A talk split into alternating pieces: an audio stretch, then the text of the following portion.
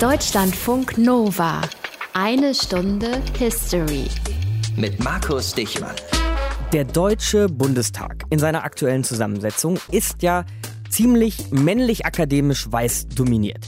Denn erstmal sitzen so viele Männer wie nicht mehr seit 1994 im Bundestag. Dann haben nur 8 Prozent der Abgeordneten einen Migrationshintergrund, viel, viel weniger als in der Bevölkerung.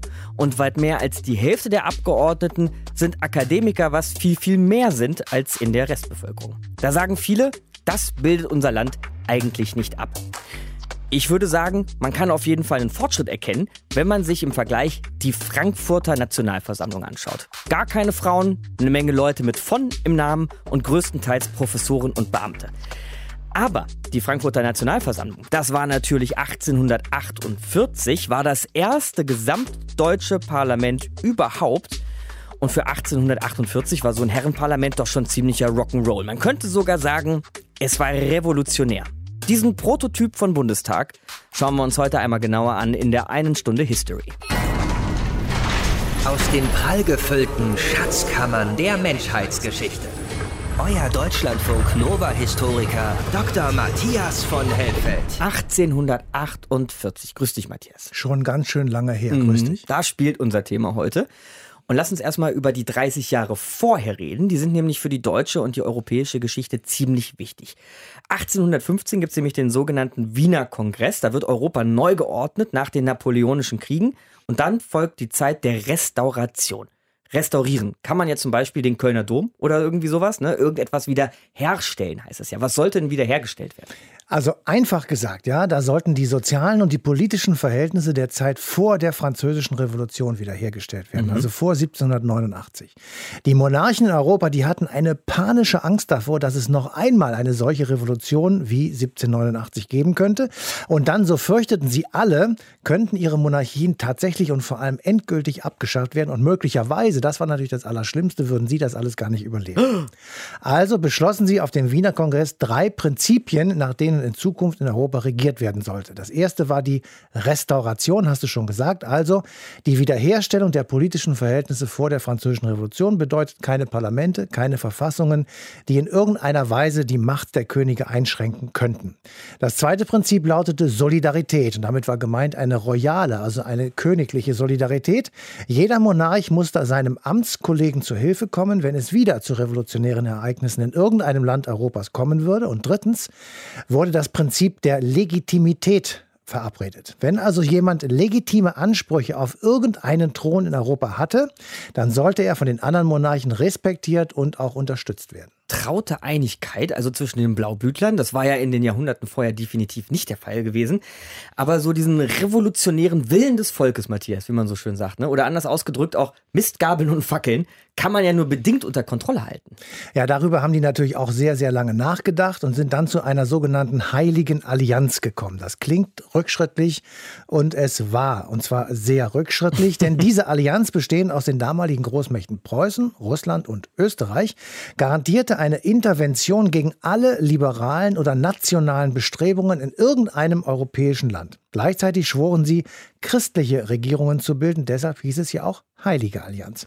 Wörtlich lautet es in dem entsprechenden Dokument, ich zitiere das, unsere gegenseitigen Beziehungen sind auf den erhabenen Wahrheiten gegründet, die die unvergängliche Religion des göttlichen Erlösers lehrt. Das war in meinen Augen jedenfalls so etwas wie die Reaktivierung der mittelalterlichen Universitas Christiana. Universitas Christiana, also der Zusammenhalt der Christenheit in Europa, ne? Genau. Mhm. Und wie hat das so funktioniert? Naja, also wenn man sagen will, so im Rückschau betrachtet, eine Weile lang hat es schon funktioniert, ganz konkret in den Ländern des Deutschen Bundes.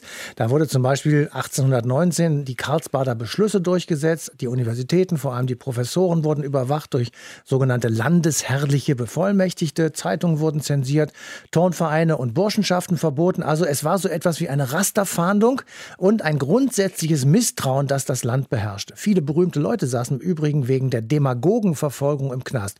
Ernst Moritz Arndt, Heinrich Hoffmann von Fallersleben oder auch Turnvater Jan und E.T.A. Hoffmann. Wenn man das als Maßstab nimmt, dann hat der Unterdrückungsapparat funktioniert. Da schwingt aber ein kleines Aber mit. Ja, klar.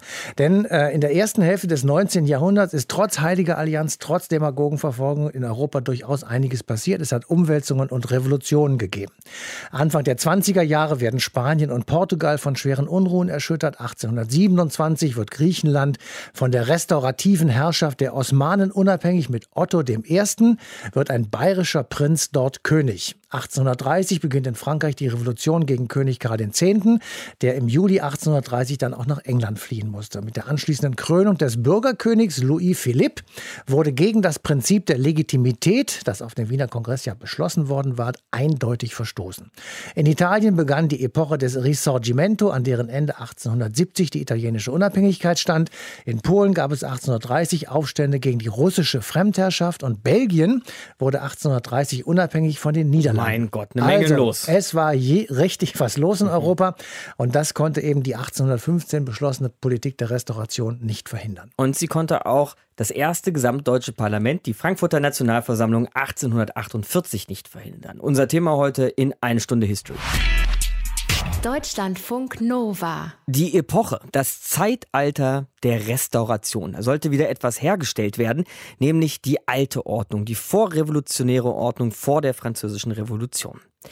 Dass das aber nicht so recht gelingen sollte, darum geht es hier heute in eine Stunde History. Und Armin Himmelrath berichtet uns jetzt von der Frankfurter Nationalversammlung 1848. Das Wort hat nun der Präsident dieser würdigen Versammlung, Heinrich Wilhelm August Freiherr von Gagern. Meine Herren, werte Abgeordnete, wir haben nun bereits seit Mai und damit wohl ein halbes Jahr über wichtige Dinge gesprochen. Wir haben den Katalog der allgemeinen Grund- und Menschenrechte für das deutsche Volk diskutiert und beschlossen. Ein wahrhaft großer Beschluss. Aber ich frage Sie, in welchen Grenzen soll dieser Katalog gelten? In welchen Grenzen soll das deutsche Volk leben? Wir müssen, ich sage müssen, die deutsche Frage stellen. Und wir müssen sie beantworten. Welche Grenzen sollen die Grenzen Deutschlands sein? Hört, hört, das stimmt doch nicht. Ruhe, meine Herren, bitte Ruhe. Das Wort hat nun unser Freund und Mitstreiter Ludwig Uhland. Und er ist als Dichter ja auch wirklich ein Mann des Wortes. Die deutsche Einheit soll geschaffen werden. Diese Einheit ist aber nicht eine Zwiebel, sonst könnte man fort und fort den Reichsapfel abschälen, bis zuletzt Deutschland in Liechtenstein aufginge. Eine wahre Einigung muss alle deutschen Ländergebiete zusammenfassen. Das ist eine stümperhafte Einheit, die ein Drittel der deutschen Länder außerhalb der Einigung lässt. Dass es schwierig ist, Österreich mit dem übrigen Deutschland zu vereinigen, wissen wir alle. Aber es scheint, manche nehmen es auch zu leicht, auf Österreich zu verzichten. So beruhigen Sie sich doch bitte, meine Herren. Das Wort hat nun Professor Georg Beseler aus Greifswald. Meine werten Abgeordneten, diese Nationalversammlung hier soll, das ist unser Auftrag, eine Verfassung für einen deutschen Bundesstaat entwerfen, die mit den Einzelstaaten zu vereinbaren ist.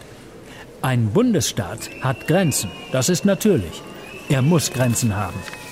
Wir brauchen hier in der Mitte des europäischen Kontinents kein Großdeutschland unter habsburgischer Kaiserkrone.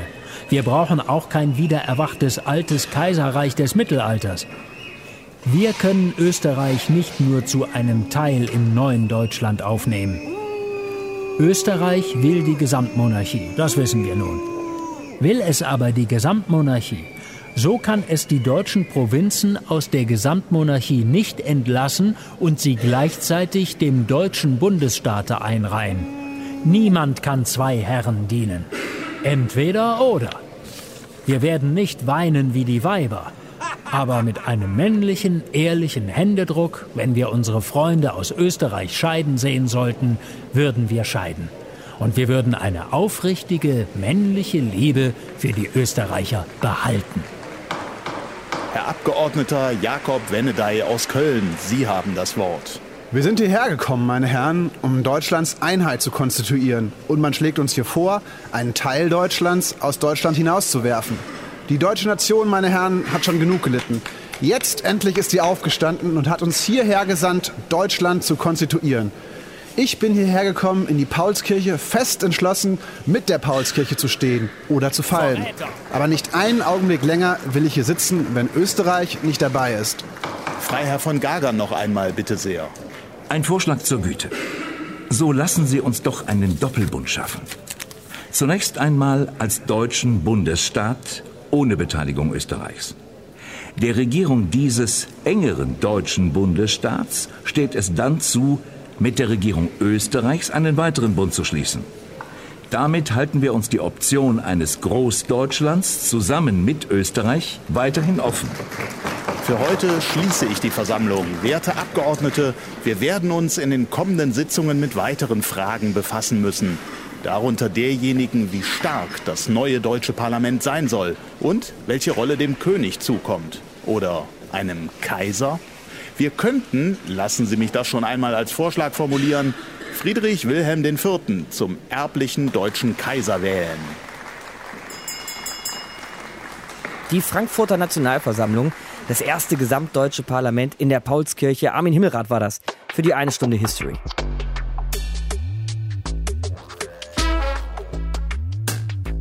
Deutschlandfunk Nova hier, die eine Stunde History. Fassen wir nochmal zusammen, Matthias, was diese deutsche Nationalversammlung erstmal zusammengekommen im Mai 1848 was die überhaupt wollte. Was waren denn so die Ziele der Abgeordneten? Ja, also diese Ziele, die konnte man schon im sogenannten Vormärz hören. Damit wird eine Zeit bezeichnet, die vor der Märzrevolution in den Ländern des Deutschen Bundes stattgefunden hat. Wichtigste Triebfedern dieser Revolution waren neben dem Kampf gegen das restaurative System des Wiener Kongresses der Nationalismus und der Liberalismus. Der Nationalismus war im 19. Jahrhundert eine in ganz Europa verbreitete politische Strömung, die in den jeweiligen Staaten durch Nationalbewegungen getragen wurde und und logischerweise einen eigenen souveränen Nationalstaat anstrebte. Der Liberalismus war die zweite starke politische Strömung, die stand für einen Staat, der die Freiheit des Individuums, das Privateigentum, die Gleichheit vor dem Gesetz und die Meinungs- und Pressefreiheit garantieren sollte. Beides klingt für uns heute natürlich sehr vertraut, aber damals war das echt revolutionär. Und es folgte ja auch eine Revolution daraus, 1848. Genau. Die Leute damals sahen ja, was um sie herum passierte, in Frankreich zum Beispiel, und dieser Funke ist dann eben im März 1848 1948 übergesprungen. Am 7. März zum Beispiel gingen tausende Menschen in Dresden auf die Straße und forderten lautstark bürgerliche Freiheiten, ein gerechtes Wahlgesetz und einen Schutz vor willkürlichen Verhaftungen und eben auch vor polizeilicher Gewalt. Zur gleichen Zeit wurde im Großherzogtum Baden ein sogenanntes Märzministerium eingerichtet. Der bayerische König, ein anderes Beispiel, Ludwig I. war das, musste zugunsten seines Sohnes Ludwig II. abdanken und die beiden Linksliberalen Friedrich Hecker und Gustav von Struve, die riefen im April 1848 in Konstanz am Bodensee die Republik aus. Also echt revolutionär. Mhm. In Berlin kam es zu Unruhen. Der preußische König Friedrich Wilhelm IV., der musste akzeptieren, dass die Pressefreiheit eingeführt wurde. Bei einer großen Versammlung auf dem Berliner Schlossplatz löste sich aus wirklich ungeklärten Umständen ein Schuss, was am 19. März 1848 dann zu Tumulten und zu Barrikadenaufständen führte. Und wenige Tage später wurde eine Bundesversammlung einberufen, die einen Ausschuss einsetzte, der Wahlen zu einem deutschen Parlament Parlament vorbereiten sollte. Das klingt sehr deutsch, Matthias. Es wird eine Bundesversammlung einberufen, die setzt einen Ausschuss ein und der wiederum soll Wahlen zu einem deutschen Parlament vorbereiten, das dann eine Verfassung entwerfen soll. Warum hat nicht zum Beispiel direkt dieser Ausschuss eine Verfassung entworfen? Also der Antrag, so zu verfahren, in Anlehnung an die Französische Revolution natürlich, der wurde tatsächlich gestellt, und zwar von einigen Radikaldemokraten, aber, das wissen wir ja, er wurde abgelehnt mhm. und Deutsche und Franzosen, das kann man an diesem Beispiel wunderschön sehen, sind eben sehr, sehr unterschiedlich. Denn dieses sogenannte Vorparlament, das beschloss, freie Wahlen abzuhalten und das Volk entscheiden zu lassen, das war in ihren Augen ein geordnetes Verfahren und genauso operierten sie eben Mitte Mai, als die Abgeordneten gewählt wurden und ins Frankfurter Parlament geschickt wurden. In Frankreich war es ganz anders. Da kamen die zusammen und beschlossen, wir machen jetzt eine Verfassung und fertig. Da wurde das und Volk dann nicht gefragt. auf die Straßen wurde gekämpft. So ist es. Deutschlandfunk Nova. Eine Stunde History. Eher männlich, eher weiß, eher akademisch. So sieht der Deutsche Bundestag aus im Jahr 2018. Sagte ich ja schon zu Beginn hier in eine Stunde History. Die Frankfurter Nationalversammlung aber, unser Thema heute, sah auch nicht groß anders aus. Und das besprechen wir jetzt mit Soziologe und Historiker Heinrich Best. Hallo, Herr Best. Guten Tag. Professoren oder auch Beamtenparlament, äh, so wird die Nationalversammlung manchmal genannt. Das klingt für mich jetzt eher nach Anzug, Fliege und Monokel als nach Aufstand der Proletarier oder täuscht der Eindruck? Ja, sicherlich war es so, dass Proletarier in der Frankfurter Nationalversammlung äh, nicht äh, zu finden waren. Äh, genauso wenig wie äh, letztlich, wenn man durch die ganze Parlamentsgeschichte hindurchgeht, in anderen äh, Parlamenten, die Proletarier, die man dann in Parlamenten fand. Das waren normalerweise Parteifunktionäre oder Gewerkschaftsfunktionäre äh, und jetzt nicht äh, unmittelbar äh, Repräsentanten der Arbeiterklasse. Das Frankfurter Parlament war ein Parlament der Gebildeten. Mhm. Bildung war zwar nicht formal, aber tatsächlich Zugangsvoraussetzung. Das heißt also, die Menschen, die dort saßen, hatten in aller Regel äh, eine Universitätsausbildung äh, absolviert, weit überwiegend Juristen. Mhm. Und, das ist ja tatsächlich heute im Bundestag auch immer noch so, ein großer Anteil von Juristen. Ein großer Anteil von Juristen, obwohl sozusagen die Frankfurter Nationalversammlung da weit die Nase vorn hat. das ist natürlich auch verständlich. Es ging ja darum, eine Verfassung für einen noch zu Bindel bildenden und zu gründenden deutschen Nationalstaat zu schaffen. Und äh, dazu brauchte man natürlich auch Sachverstand und das war eben juristischer Sachverstand. Mhm. Jetzt waren Sie gebildet, hatten juristischen Sachverstand. Wussten Sie denn aber eigentlich, wie demokratische Arbeit funktioniert? Hatten die in irgendeiner Weise Erfahrung, in einem Parlament oder in anderen Gremien zu arbeiten? Ja gut, da gab es äh, deutliche Unterschiede zwischen den Abgeordneten. Die Abgeordneten, die aus den süddeutschen und zum Teil auch mitteldeutschen Staaten kamen, hatten durchaus in ihrer Mehrheit Parlamentserfahrung, weil es in diesen Staaten schon Parlamente gab. Landesparlamente? Landesparlamente, aber das waren ja damals im Deutschen Bund selbstständige Einzelstaaten. Das war also schon das volle Repertoire parlamentarischer mhm. Arbeit, mit denen die da zu tun hatten. Aber man darf nicht vergessen, dass weder Preußen noch äh, Österreich, äh, die ja beide dann auch Abgeordnete in äh, die Frankfurter Nationalversammlung äh, gesandt hatten, keine Verfassungsstaaten waren. Da gab es keine Parlamente und es gab auch keine sozusagen Möglichkeit im Rahmen sozusagen einer etablierten politischen Ordnung als Politiker Erfahrungen zu sammeln, es sei denn auf kommunaler Ebene. Und wenn man dann die, die kommunale Ebene sich anschaut, äh, da haben dann die Abgeordneten durchaus Erfahrungen äh, äh, schon sammeln können. Also insofern waren das zum großen Teil Menschen, die politische oder politiknahe Erfahrungen gemacht hat. Und da kam dann auch hinzu, das, was Sie eben gesagt haben, das Wort vom Beamtenparlament. Eine Mehrheit der Abgeordneten hatten äh, Erfahrungen ja, als Angehörige, man würde heute sagen, des öffentlichen Dienstes. Das bedeutete eben Verwaltungserfahrung, Erfahrung auch im Umgang sozusagen mit äh, ja, staatlichen Strukturen. Und insofern war das so etwas wie ein Äquivalent äh, für politische Arbeit. Mhm. Dann gibt es einen zweiten Strang der Erfahrung. Und das war die Erfahrung in der Opposition. Viele von denen, äh, die da in der Frankfurter Nationalversammlung gesessen haben, hatten eben auch Erfahrung im politischen Kampf um Freiheitsrechte, um eine politische Neuordnung des deutschsprachigen Mitteleuropas. Und äh, das waren natürlich auch politische Erfahrungen, nur eben nicht innerhalb sozusagen etablierter institutioneller Strukturen, sondern außerhalb. Mhm. Nichtsdestotrotz blieb Deutschland ja bis zu einem verlorenen Weltkrieg auch Monarchie. Würden Sie sagen, das sei eine gescheiterte Revolution 1848? Würden Sie sagen, das liegt vielleicht auch daran, dass eben keine Proletarier dabei waren, dass es eben in dieser sozialen Zusammensetzung ein, ähm, eine Nationalversammlung von Gebildeten und Akademikern war? Also man darf jetzt nicht vergessen, dass ja die Verfassung, äh, die die Frankfurter Nationalversammlung dann verabschiedet hat, das war die kleindeutsch-erbkaiserliche Lösung. Nun ist es so, dass also antimonarchische Positionen jetzt ja nicht unbedingt proletarische Positionen waren. Das Proletariat, das es im Grunde äh, zum damaligen Zeitpunkt als Industrieproletariat in Deutschland noch gar nicht gab. Das waren fünf Prozent ja, äh, der Bevölkerung, die man äh, sozusagen annähernd als äh, moderne Proletarier ansehen konnten. Das war gar nicht unbedingt jetzt sozusagen der Träger dieser politischen Prozesse, sondern auch die republikanische Seite, die wurde vertreten eben von den gleichen Bildungsbürgern, die auch sozusagen dann den anderen Flügel der Nationalversammlung stellten. Ähm, dass es da auf eine kleindeutsch-erbkaiserliche Lösung hinauslief, Kleindeutsch hieß ein deutsches Reich ohne Österreich. Dass es darauf hinauslief, äh, auch auf eine monarchische Staatsspitze, das war das Ergebnis eines historischen Kompromisses. Und das war auch eine der ganz, ganz großen Leistungen der Frankfurter Nationalversammlung, dass es diesen Kompromiss zustande gebracht hat. Und der Kompromiss bestand im Grunde genommen darin, dass man ein, also ein demokratisches Wahlgesetz für die Wahlen zum äh, Deutschen Reichstag verknüpft hat mit äh, diesem Erbkaisertum, mit dieser monarchischen Staatsspitze, die eben dann von äh, einem Angehörigen des Hauses Hohenzollern besetzt werden sollte. Das war der große historische Kompromiss zwischen dem rechten und dem linken Flügel. Und das war im Grunde genommen verfassungspolitische Realpolitik. Dieser historische Kompromiss ist die Grundlage der deutschen Staatsbildung bis in die Gegenwart hinein. Nämlich die kleindeutsche Lösung ist dann der Weg, auf dem dann letztlich auch die Weimarer Republik und dann am Schluss letztlich dann das wiedervereinte Deutschland nach 1990 begründet wurden. Soziologe und Historiker Heinrich Best bei uns in Deutschlandfunk Nova. Herr Best, Dankeschön.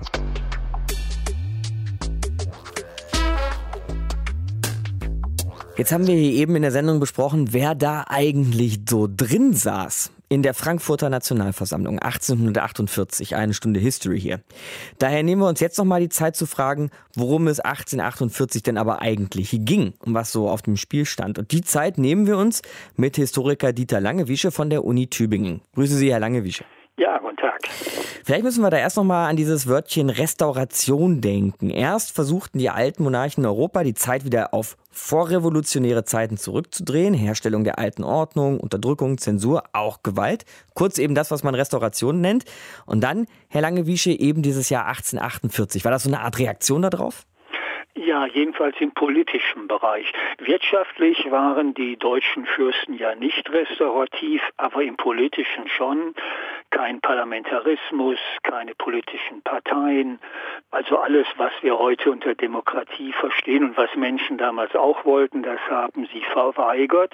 Und darauf hat die politische Opposition reagiert in unterschiedlicher Weise. Liberalen anders als Demokraten. Es gab auch schon frühe Sozialisten, aber auch selbst Konservative waren ja nicht mit dem einverstanden, was da lief. Also es gab ganz unterschiedliche Oppositionsströmungen und all die wurden ausgelöst äh, durch das, was sie Restauration genannt haben.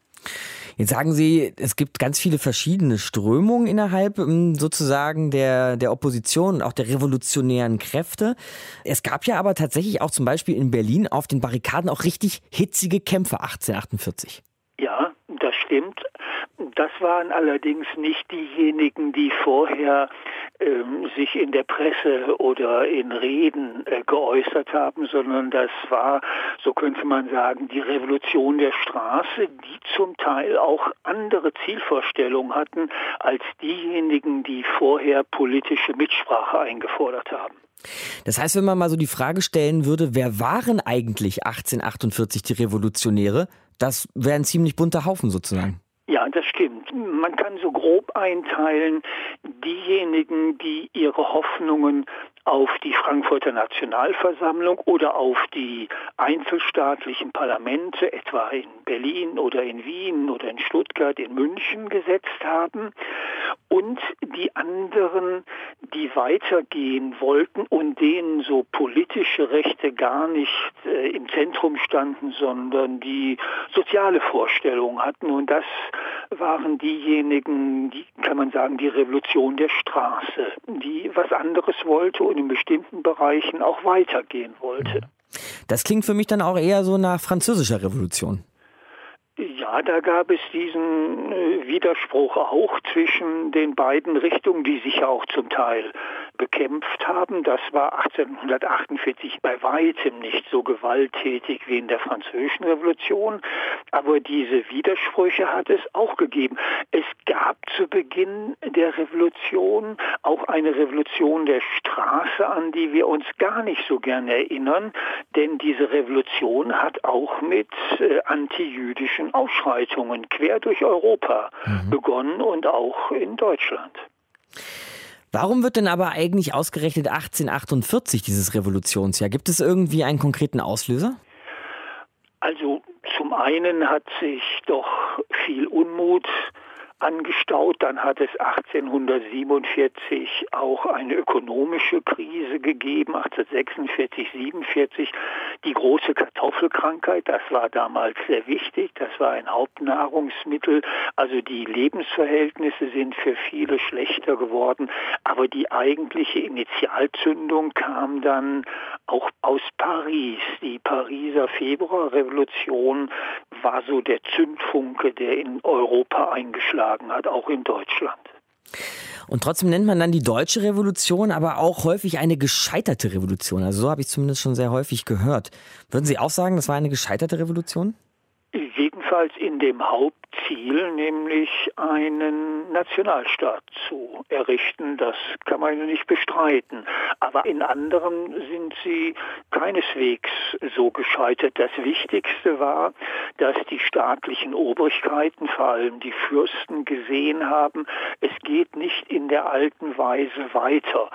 In Preußen, wenn wir das als Beispiel nehmen, den stärksten äh, deutschen Staat, ist es dann zu einer Verfassung gekommen. Nicht so, wie die Liberalen und Demokraten gewollt hatten, aber immerhin doch eine Verfassung. Und das war auch in anderen deutschen Staaten so. Also es hat sich durchaus was bewegt, aber das zentrale Ziel, der deutsche Nationalstaat, den hat man damals nicht erreicht. Über das Jahr 1848 und die deutsche Revolution war das Historiker Dieter Langewiesche. Herr Langewiesche, danke fürs Gespräch. Ja, bitte. Deutschlandfunk Nova. Eine Stunde History. Die deutsche Revolution, die Märzrevolution 1848 und auch die deutsche Nationalversammlung in der Paulskirche waren gescheitert. Hat gerade Dieter Langewiesche gesagt, hier in eine Stunde History, zumindest in der Hinsicht, dass weiter die Monarchie in deutschen Landen obsiegte. Aber ihre Ideen, die hatten doch vielleicht ein bisschen mehr Wumms und auch ein bisschen mehr Nachhaltigkeit. Bereden wir das jetzt noch mit Historiker Wolfram Siemann, Fachmann fürs 19. Jahrhundert. Hallo, Herr Siemann. Ja, hallo. Ich kann diese doppeldeutige Antwort von Herrn Langewiesche nur unterstützen und würde jetzt Ihre Frage ausrichten auf das Erbe, mhm. nämlich auf Erfahrungen und Ideen, die man nicht mehr zurücknehmen konnte, auch wenn die Revolution gescheitert war. Ich nenne stichpunktartig fünf äh, Gesichtspunkte, ohne ausführlich zu sein. Schießen Sie mal los. Erfahrung einer deutschen Nation anzugehören. Die zweite, einen Verfassungsstaat mit Wahlen und Gewaltenteilung herzustellen. Drittens, einen föderativen Staat. Viertens, die Verankerung von Grundrechten. Und fünftens, ein Minderheitenschutz in den Grundrechten. Das sind die fünf Erfahrungen, die man in Bezug auf die Verfassungsbildung artikuliert hat. Und diese Forderungen konnte man immer wieder stellen, weil man sagte, die sind unabdingbar, die braucht man. Mhm, da sind jetzt einige politische Aspekte drin gewesen, Herr Siemann, die Sie so genannt haben, zum Beispiel den Föderalismus und ja. auch so etwas wie ein Grundgesetz. Das sind also ganz handfeste politische Dinge, die wir heute noch spüren.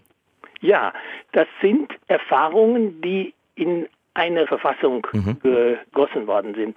Und wenn wir nach dem Erbe fragen, ich schaue da immer auf den äh, Verfassungsprozess 1948, 49, den Parlamentarischen Rat. Der hat ja unser Grundgesetz gegründet. Und der fragt zurück, auch nach 1848. Das sind noch historisch ausgebildete, erfahrene Politiker, Wissenschaftler, die diese Überlieferung kennen und die setzen sich damit auseinander. Und eine Erfahrung ist zum Beispiel, dass man sagt, wir brauchen einen föderativen Staat, wo die Länder vertreten sind wie 1848. Nicht wie in Amerika, wo die Bürger ihre Senatoren in die zweite Kammer wählen, sondern wo die Länder vertreten sind durch Regierungsmitglieder. Das ist das Bundesratsprinzip und das ist ein unmittelbares Erbe von 1848, was wir heute noch realisiert haben. Vielleicht aber auch mal, Herr Siemann, jenseits politischer Institutionen, wenn wir heute, 2018, miteinander auf der Straße uns treffen ja. oder auch im Messenger miteinander schreiben, wenn wir trinken, feiern, lachen oder auch streiten, finden wir da was von 1848 wieder, die Ideen von 1848? Wir sind ja gegenwärtig in einer Situation, wie gehen wir mit Fremden, mit Ausländern, mit Einwanderern um?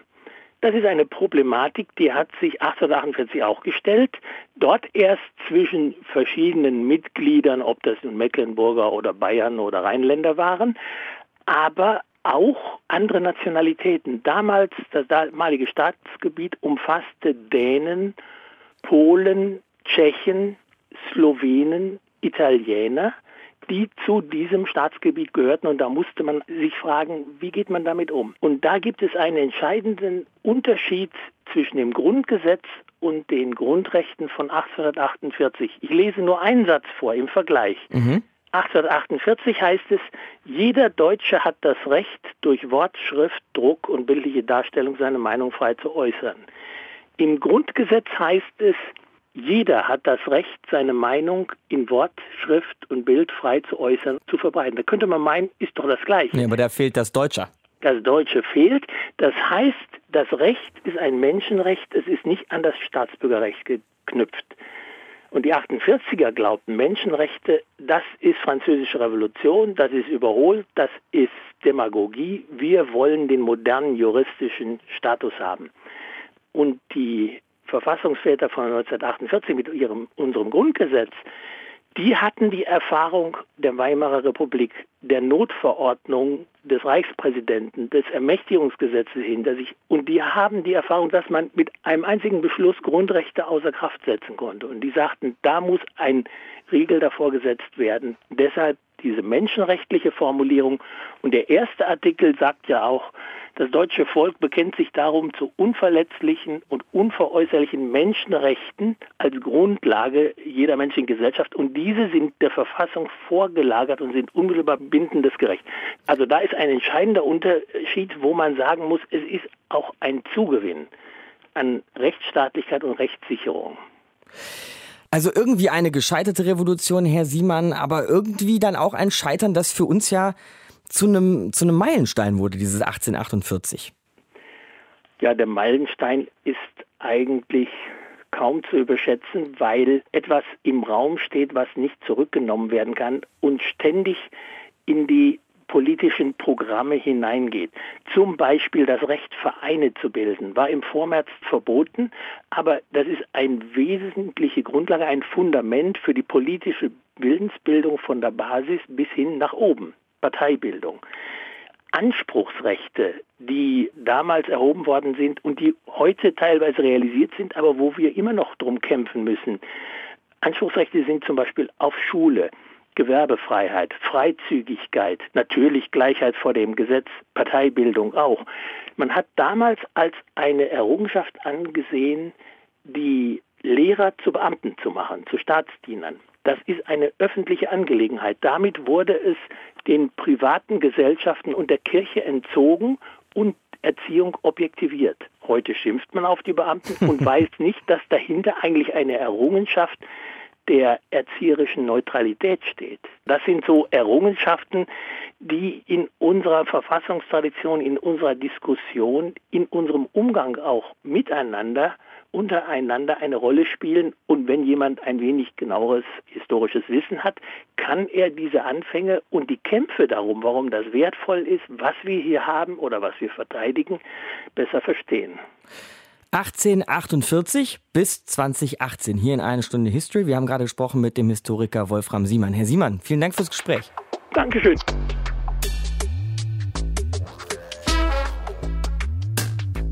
Machen wir doch zum Ende der Sendung Nochmal kurz die europäischen Äugchen auf hier in eine Stunde History. Wie viel Europa, wie viele europäische Connections steckten eigentlich in dieser ersten gesamtdeutschen Nationalversammlung 1848? Die war unser Thema heute. Matthias, auf jeden Fall, das haben wir ja vorhin schon mal besprochen, schielte man in Deutschland ja immer mal ganz gern Richtung Frankreich, auch auf die französische Revolution, so ein bisschen Inspiration vom Nachbarn. Aber hatte das Deutsche 1848 sonst noch irgendwelche europäischen Konekis? Ja, mehrere sogar. Und manche dieser Überzeugungen, sagen wir mal, diese europäischen Ideen und Vorstellungen, die gingen auf die Nationalbewegung der Jahre vor der Revolution zurück. 1832, habe ich mal ein Beispiel rausgesucht, wurde der sogenannte Press- und Vaterlandsverein gegründet. Das war so eine Art außerparlamentarische Opposition gegen die restaurative Politik, die beim Wiener Kongress ja beschlossen worden war. Einer der Gründer war Johann Georg August Wirth und der forderte forderte bei der Gründung des Vereins die, Zitat, Vereinigten Freistaaten von Deutschland als Bedingung und als Grundlage eines, wiederum Zitat, konföderierten republikanischen Europa. Oho, das klingt sehr nach 2018. Und es geht noch weiter. In der Frankfurter Nationalversammlung kann man diesen Gedanken wiederfinden. Der Kölner Abgeordnete Robert Blum, der plädierte für eine parlamentarische Demokratie in Deutschland, die sich an den Verfassungskonzepten der europäischen Nachbarn orientiert und mit ihnen in Frieden zusammenleben soll. Das Fernziel der Politik nach Robert Blum, müsse das Wohl Europas sein, das mit dem Wohl Deutschlands einhergehe, weil beide miteinander verknüpft sind. Und das, finde ich, kommt uns heute wirklich sehr bekannt vor. Mhm. Also, Demokraten und auch Nationalisten des 19. Jahrhunderts haben auch schon an Europa gedacht. Da haben wir auf jeden Fall eine Ähnlichkeit zu heute, Matthias. Würdest du sagen, sonst hat diese Revolution von 1848 noch direkte Folgen für uns? Also wenn man es wirklich will und eine direkte Linie zieht, diese lange Zeit zurück, dann sind natürlich die Grundrechte, die bei uns in der Verfassung, im Grundgesetz in den Artikeln 1 bis 19 verbirgt sind, eine Folge der deutschen Revolution von 1848. Denn die Abgeordneten der Frankfurter Paulskirche schrieben zum allerersten Mal in der Geschichte der Deutschen diese Grundrechte auf und sie sind deshalb zum Vorbild für alle nachfolgenden demokratischen Verfassungen, natürlich auch der Verfassung der Weimarer Republik nach dem Ersten Weltkrieg. Aber das war, wenn man es jetzt in der Rückschau betrachtet, natürlich nicht immer so. Während des Kaiserreichs 1871 bis 1918 wurden die Grundrechte nicht ausdrücklich in der Verfassung erwähnt, weil sie in den Landesverfassungen verankert waren. Im Dritten Reich wurden die Grundrechte mit Füßen getreten, beziehungsweise wurden sie nur selektiv den sogenannten Ariern gewährt oder Menschen, die dem nationalsozialistischen Deutschland nützlich waren. Alle anderen waren davon ausgenommen. Die Bundesrepublik hat den Grundrechten vor allem deshalb einen so hohen Stellenwert eingeräumt, weil sie von den Nazis derartig missachtet worden waren. Insofern also gibt es tatsächlich eine direkte Linie zwischen uns beiden Hübschen hier im Studio und den Revolutionären von 1848. Hübsch. Mhm. Um eine Art revolutionären Akt geht es übrigens auch nächste Woche in eine Stunde History, als in Prag zwei königliche Statthalter einfach mal aus dem Fenster geschmissen wurden. Der Prager Fenstersturz 1618. Unser Thema dann. Danke dir, Matthias. Das war eine Stunde History für heute. Markus Dichmann ist mein Name. Ich wünsche euch eine schöne Woche.